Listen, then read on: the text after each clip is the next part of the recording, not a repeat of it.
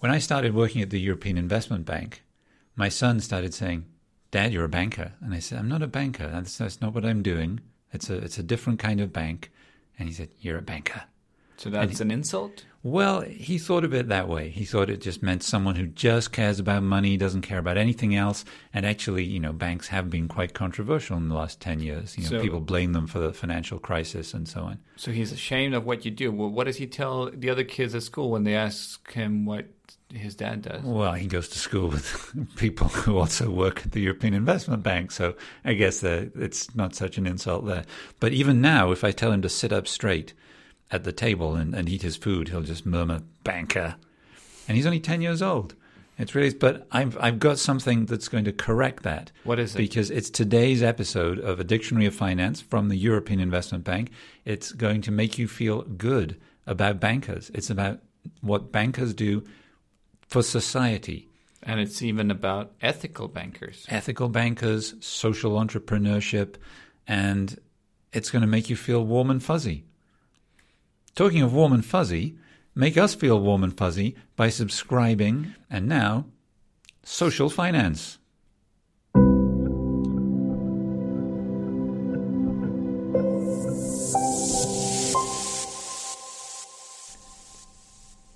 Today, on a dictionary of finance from the European Investment Bank, social finance. This is one that's going to leave us all feeling very warm and fuzzy, I feel. Let's hope. We're going to feel very good about this.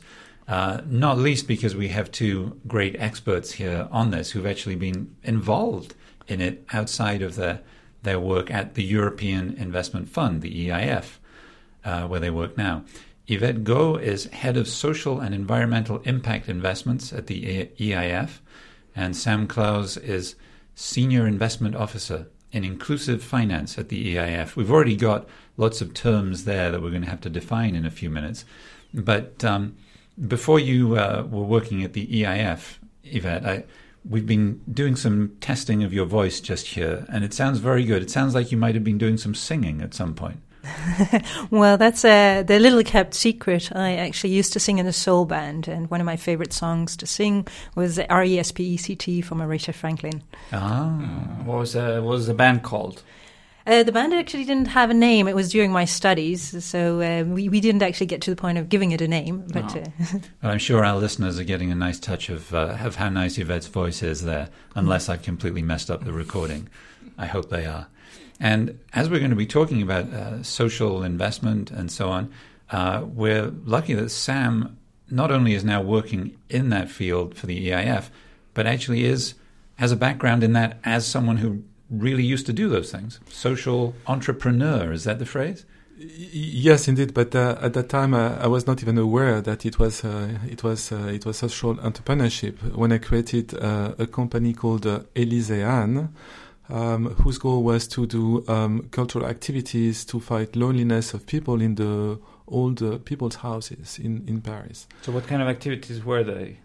Um, it was very diverse. Uh, it was going from um, uh, clowns or spectacles or even uh, paintings. Uh, it was mainly done by people from the um, uh, École du Louvre and other um, schools in Paris, and it was it was entertaining in a uh, elegant and uh, sophisticated way. helping lonely old people. I told you we were going to have a warm, fuzzy feeling. It's not what you normally expect from bankers.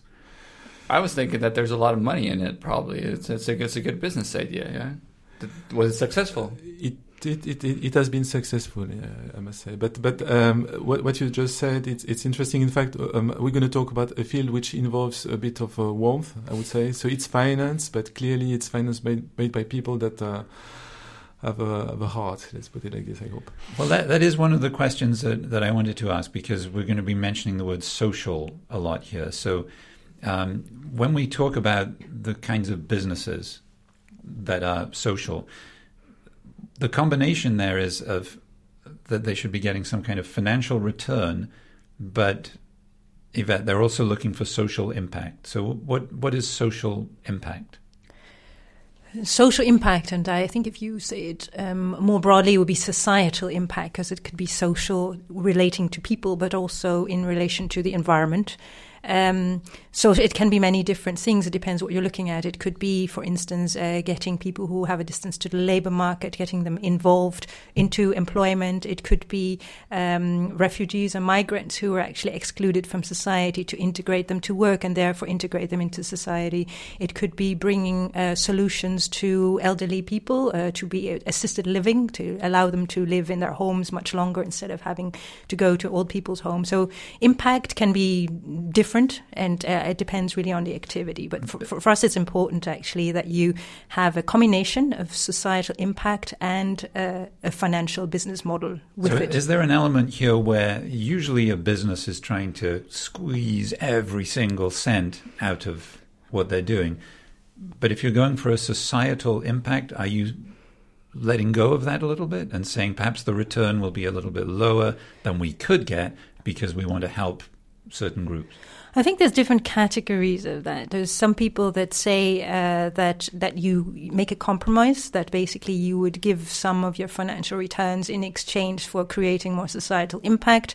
Uh, I think there's also certain business models or certain activities where the two really go hand in hand, and those that's exactly what we're looking at. We have, uh, well, I guess one what we call a fund for social impact accelerator. We'll get to it probably later, but there it is actually also to demonstrate that there is that the, that the two go hand in hand. There might be a correlation, as we call it. You can create positive impact, and because you're creating more impact, you actually generate more financial returns. But, so both but, are possible. But it seems like a, a, slightly a gray area, though, because you know, if I if I start a if I start a sandwich shop, I can always say that you know I'm I'm providing sandwiches and I'm relieving hunger in one way or another and that's that's a societal impact, right? Mm-hmm. So how do you where do you really draw the line? Because I think a lot of companies out there they all like to think of themselves as as providing a value to to the society. Yes, um, maybe I, I, can give um, an example um, out of Luxembourg, but but before just also um, I, I, can say that um, for for us we have a bit the same but a bit different at the same time definition.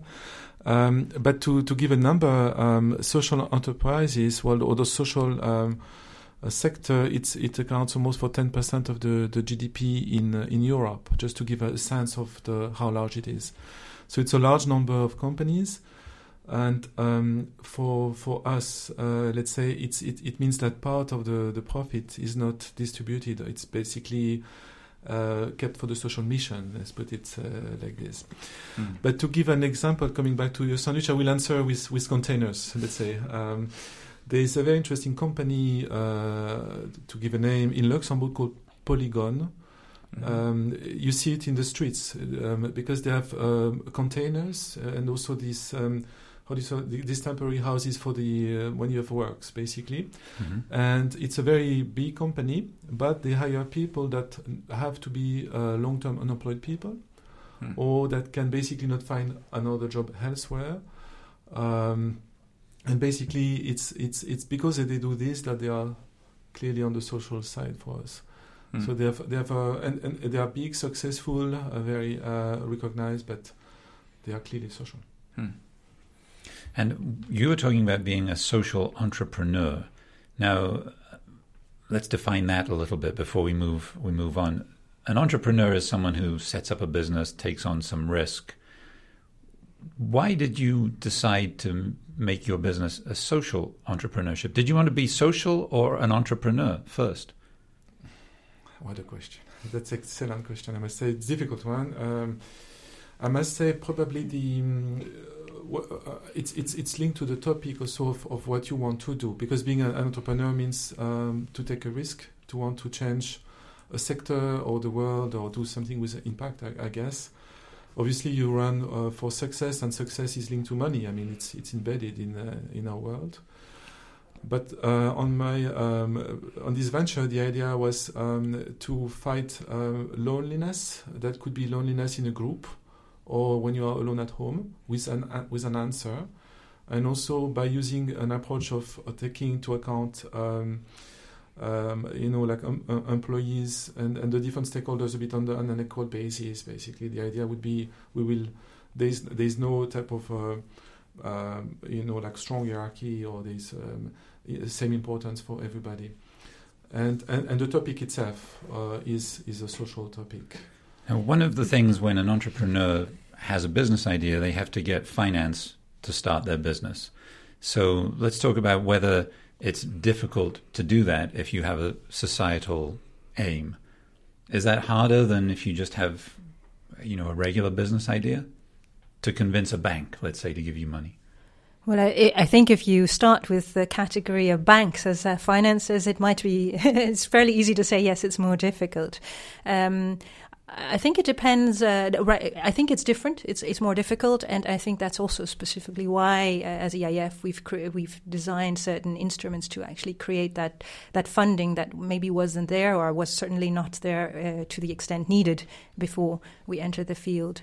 Um, there are some, I think, individuals. There are some business angels, mostly sort of family individuals who who might have a, a personal affinity with the topic but it's very rare to find them. I think there's many more people uh, right now used to the field of making investments that uh, do not necessarily consider the social aspects. But, but the challenge with the financing is that uh, financiers might see these societal um, uh, companies as more risky, or they they see that these people are leaving money on the table and, and therefore might be less profitable, or where does it where does gap come from? Um, well, I think there's an inherent uh, sort of belief, or uh, maybe it's prejudice, that uh, this is the part where I think it's true for some businesses, not always, but there is an inherent prejudice that if you look at societal impact, that you're going to leave money on the table. Mm-hmm. And uh, this is exactly well, we have, like I said, a couple of categories. So one category is where we actually explicitly want to demonstrate that you can create both in parallel.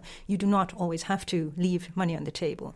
Now, of course, there are certain types of businesses where you actually decide to to, to limit your financial profits in order to create that impact. That's that exists as well. Mm-hmm. And and I think is because of the prejudice. Also, to be honest, a lot of the social uh, initiatives that we see, many of them originate maybe from non-profit uh, ideas that then want to become more profitable, and the, these might have the prejudice going with them that because they come out of a non-profit um, idea, that they would not generate any financial profits. And one of the prejudices uh, with these uh, entrepreneurships is, I think that that people feel that, uh, that, it's the role of the public sector it's an excellent point. Uh, in fact, I think what should be said also um, is that um, one of the impact of the, the crisis or the financial crisis uh, that we had is that more and more uh, the citizens wants to control the usage of their savings. So at least it's a it's a willingness, an increasing willingness. So there is a, an increasing wave of um, I am um, uh, I am a citizen and I want to find a bank or I want to find a place uh, to put my funds and to control what it is used for. And typically, what I want to see, I want to see that it has a local impact in my community on for education, for um, I mean whatever subject you can imagine. And there is an increasing, and this is what we're also trying to accompany at EIF, uh, uh, development of the capacity uh, of, of these institutions um, um, for, for, for, for, placing this money with, with, a, with a, a sense, with a meaning. And uh, so it's also developing uh, channels, uh, you know, for, for, for, for this. So yes, the clearly the, the state and the public entities act, they, they, they have still the, the most active role. Uh, but also the private sector and the social private sector is is increasing. And there's also there's also a business model where the private sector starts up a social um, company, and then um, then the public sector kind of takes that over. Is that right? Is that what is that what the social, social bonds is is that is that what it's called? Yeah, well, it's good that you're heading that way because I was going to, in, in response to your previous question, where you asked, uh, you know, isn't doesn't society perceive it as an issue for public sector to address? I would say that maybe ten years ago, most people would have said, well, social issues are the ones that the public sector should respond to. Um, I think everybody recognizes that, uh, you know, public sectors have had to actually look at their financial expenses as well. They've cut costs, they have reduced their their, their uh, public expenses. And I think today people recognize that if we don't you know, if, if government has to cut down their resources, then maybe society has to fill in. And exactly the what you mentioned, social impact bonds, which is a form of what we call payment by results schemes, are one instrument where actually the public sector is still the main stakeholder. So, what is a social impact bond? It is actually a sort of tripartite agreement between a government entity that could be national or regional or uh, local that has a social issue that they need to respond to. For instance, they have a lot of migrants and refugees that come to their uh, their place, and they, and these people they stay excluded out of society. So that's one potential uh, uh, one party. The other party are the social sector organizations who can respond and can help these migrants and refugees. First of all, get trained and get them used to the local culture, and then help them to find jobs. So that once they have jobs, basically they become part of society, and instead of receiving payments from the government to sustain their lives. They actually pay taxes and they generate activity themselves. The third party involved in this contract are the investors, and that's the novelty, I suppose, that these could be private sector or uh, foundations, um, institutions that, that prepay the intervention. So what's different in this case is even though the government they have uh, an interest in the topic, they don't actually pay the interactions up front. It's the investors that upfront pay the social sector organizations for making the interventions. And then if the interventions are successful, for instance, there's a target number of refugees and migrants that actually finds work in a given and defined time frame, uh, then the government pays for the results. And that's why it's called a payment by result scheme. How long have those kinds of bonds been in existence? How long? As I think about five years or something like that. The first uh, one, actually, in, in, the US, they've done several. The first one in Europe was in the UK, and it was uh, set up by Sir Cohen, Cohen, who actually established um, a social impact bond with social finance at the time uh, to be able to integrate uh, re-offenders of uh, crimes from prisoners back into society and therefore reduce the uh, re-offense rate. That's uh, and, and I, I, lose a little bit track of time. It's probably 2011, 2012, maybe six years ago the first one. And then now in the UK, there's many. I mean, we are also invested in a fund that invests specifically into social impact bonds in the UK. And there's the biggest one in Europe. It was actually recently closed in, in Finland. It's called Koto-SIB, and that's exactly to reintegrate re- refugees and migrants. And actually, EIF also funded part or is committed to, in, to fund part of that. And I suppose this would be earlier you mentioned uh, you know NGOs that have the idea or non-governmental organizations, non-profits, let's mm-hmm. say, that have the idea of taking what they do and making it into a business. The idea behind that would be that way they can get more money and do more. Is that the idea? That could be the the way. I think what what, what is what is effective about this setup is that um, social sector organizations are no longer paid, for instance, for the hours of input. They're actually paid for the outcomes and the results. And you can see social sector organizations themselves being frustrated by just getting the money because they have to deliver so many hours of training in language, so many hours of training, you know, in culture, instead of looking, you know, what does what really helps these people? It is to get them all the way to finding a job. And so basically, I think a lot of social sector organizations they see this as an interesting instrument. I think in France there have been has been a tender, so there is now 10, 12 programs, t- a payment by result scheme being structured, whereas actually mostly social sector organizations themselves who have come up with the initiative and said, you know, we want to make a difference, and this is a way to actually make sure they get that payment, but they get paid by the results they generate, not just by the inputs they deliver. How do you how do you measure the impact? Is it just by that that final result? Is it, or is there something along the way where you can say, well, we didn't get these people into employment, but we did this or this, so we got somewhere? Well, typically you would uh, set a target on what the outcome is, but you would make interim measurements. For instance, in the case of the refugees and migrants, you have a batch of people every year, and then every year there is a measurement point to see how progress you how progress you ma- how what progress you made. You could agree, and I think it differs per social impact bond or per scheme.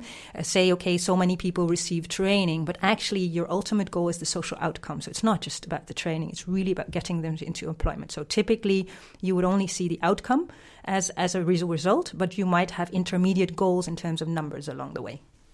We had an episode early in our podcast series about SMEs, uh, small and medium sized enterprises. And there we talked about the life cycle of a small business, you know, starting with maybe getting money from friends and family, and then eventually being able to go to the bank and get money from the bank. Sam, the, the kinds of things you're dealing with with microfinance, where is microfinance on that in that life cycle? Mm-hmm.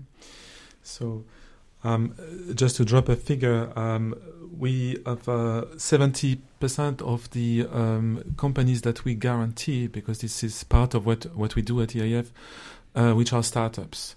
So clearly, um, we act much more on the very beginning of, of the life cycle. And uh, it's also aimed mainly at what we are used to call uh, vulnerable uh, people. Um, that are people basically that um, were long-term unemployed or that are facing some difficulties, you know, because uh, that's how society is. Um, so they basically co- combine uh, several difficulties, and we are here to to to, to support them with uh, guarantees and public funding directly, basically. What qualifies you as a micro business? You know that you can apply for microfinance. What's the what are the parameters? So it's basically uh, companies that have less than uh, 10 people and less than 2 million of turnover or assets, and that um, ask for a loan uh, in terms of the loan of less than 25,000 euros. But in practice, it, uh, it's lots of companies. It's uh, when you're a startup, by definition, it's 100% of the startups that qualify. So it's it's it's a large part of the the new companies. Uh, we do have uh, an episode entirely on microfinance that we recorded a little while ago, so uh, our listeners can go back and, and get the lowdown on, on that, more details on that. And also, I think we talked there about how to get microfinance, didn't we? A little bit, yeah. But I, I but I think the so so do I understand correctly the the uh, the inclusive finance in mm-hmm. in your job title that refers to specifically dealing with microfinance for these vulnerable groups. Is that right? Um, is that is that or what is inclusive finance? In fact, uh, it was exactly right uh, before 2015, if I may say, because when um, EIF and then it's talking a bit uh, more about our daily life. when we, we we started uh, working in the field, it was called microfinance team. Basically, it was called microfinance, and then it became inclusive finance by adding up uh, social entrepreneurship, basically. So there are two legs, microfinance and social enterprises. And microfinance, as I said, um, it's basically uh, companies um, that are less than 10 people, and as I described. And uh, social enterprises, uh, it's companies that have less than 30 million of uh, turnover or assets, uh, and that can benefit from a loan of up to half of a million euros.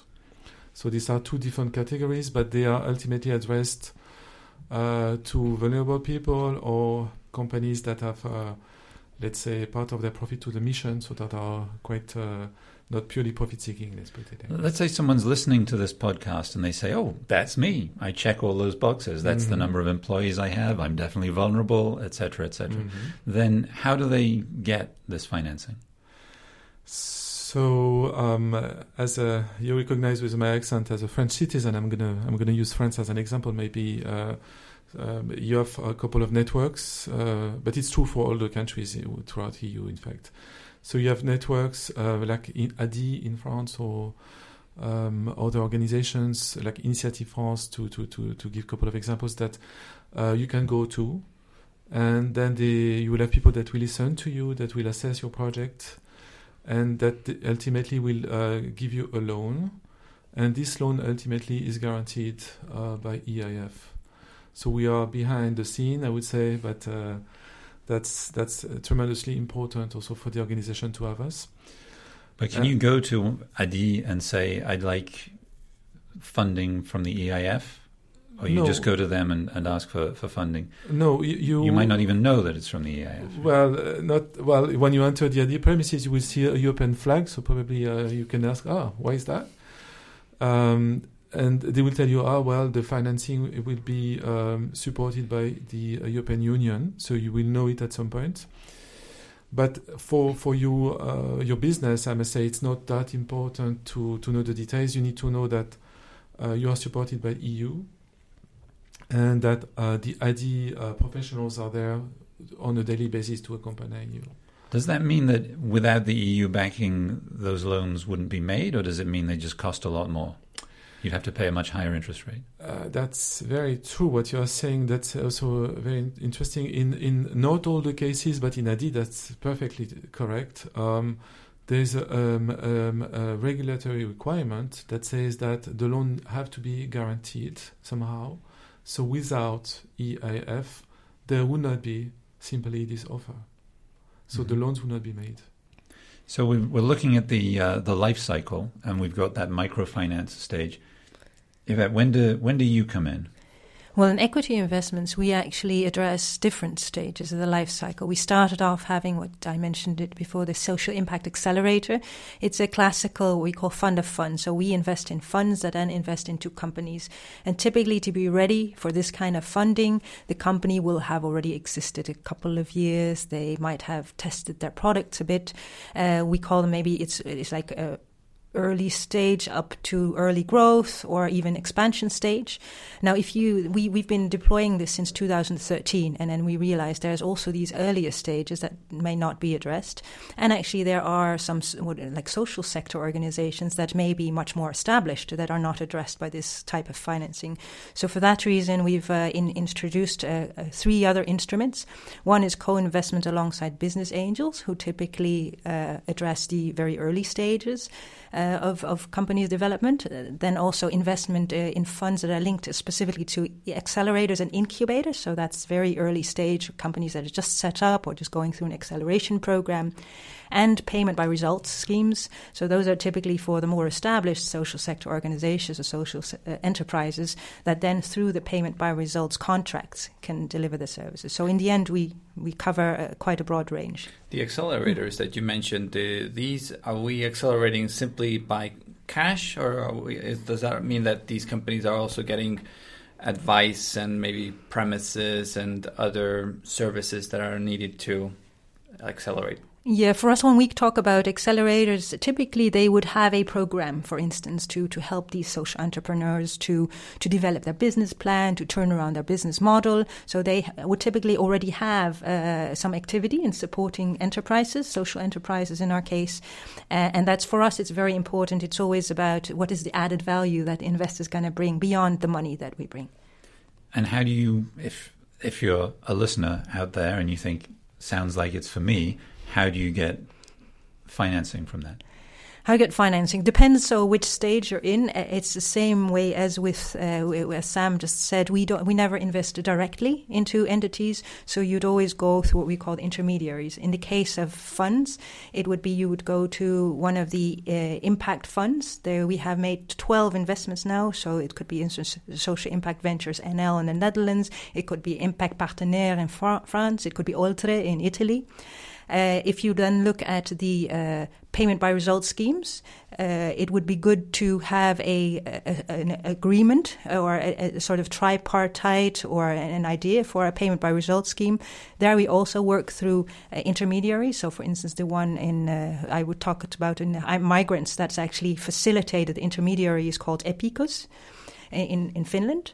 And for the incubators, accelerators, linked funds, it's it's it's good to get connected to one of the local incubators or accelerators. So, for instance, in, in, in Spain there is a Ship2B based in Barcelona. In France there is SenseCube, and so there are throughout Europe there are these incubators, accelerators that are established, and we are say, walk, seeing how we can help them to fund those companies that they are working with. And yeah. I presume uh, you can find the uh, the list of acceler- uh, list of these intermediaries in every country on the EIF website, eif.org. Yes, once we made the investments. So uh, we are actually in dialogue. They are fairly new instruments and they take a bit of time to structure. So at the moment, the list that you will see on the website is not so long yet, but you will see it growing day by day. You mentioned a couple of terms there, and this is a dictionary of finance. So Business angel. What's a business angel? Uh, yes, a business angel is an individual person who uh, would invest in a company typically or provide a loan. So, why is he called an angel? I guess because it's the saving angel of a company. I guess it's a bit of a, a, a visual image uh, term, but uh, that's why they call business angels. And incubator. An incubator. So that's uh, typically an organization or a hub that helps startups to uh, to exist. So the difference, I guess, between incubators and accelerators is accelerators are already an established initiative and they get helped uh, to to change or turn around a business model. Incubators could be from the very early stages of a company being established. It's very similar, I think, to the stage that Sam would address. so let's get to another term. What's an ethical bank? Thanks for the question. um, because that's also an interesting concept. Um, um, there's, uh, we talk about the uh, microfinance organizations that can support the micro entrepreneurs, but also they, there are now in Europe like um, ethical banks that uh, mobilize savings from, um, let's say, people, um, and our listeners could, could be one of them that want to give a, a meaning to their uh, savings and there are more and more. They are gathered within uh, FEBEA in Europe, which is the European Federation of Ethical Banks. In Belgium, to choose another country, you have, for example, um, it's not exactly bank, but they are like this. They are cooperative, like uh, Credal and NFBOM, or you have Banca Etica in Italy. Uh, you have um, throughout Europe banks that um, gather funds, and they have quite large amount of money now, and they use these funds to choose projects that have impact and very interestingly, there's a full transparency. So on their website, you would see every year what has been done, basically. So that's that's also very interesting uh, term that I wanted to put on the table: an ethical bank. So you can invest, as it were, with uh, with those banks. You can put your money in those banks and get a certain rate of return. Yes, and your money will be going for Yes, and in some nice cases projects. you can even have uh, an account, a current account. You can have. Uh, it's very, very interesting uh, offer usually. Uh huh. I'm going to go out and look for an ethical bank for me. Yeah, I, I hope EIB qualifies as an ethical bank. Profoundly, profoundly. Certainly, we do for putting out this episode because this, as I promised you, warm and fuzzy. I didn't even know how warm and fuzzy it would be. I feel I'm tingling all over at this stage. So Sam and Yvette, thank you for uh, giving me that experience and also for passing on all this fabulous information and knowledge to our listeners. Yes, please uh, uh, get in touch with us. Uh, I'm at Allar Tankler on Twitter, A L A R T A N K L A R. I'm at EIB Matt, E I B M A T T. And don't forget to subscribe to this podcast, A Dictionary of Finance, on iTunes, Spotify, wherever you get your podcasts, and to our new podcast, Future Europe which will actually have a little bit of uh, social investment in it. Hmm. So it's going to make you feel warm and fuzzy again. All over, all over. Yeah. And uh, tune in again next week for another episode of a Dictionary of Finance from the European Investment Bank.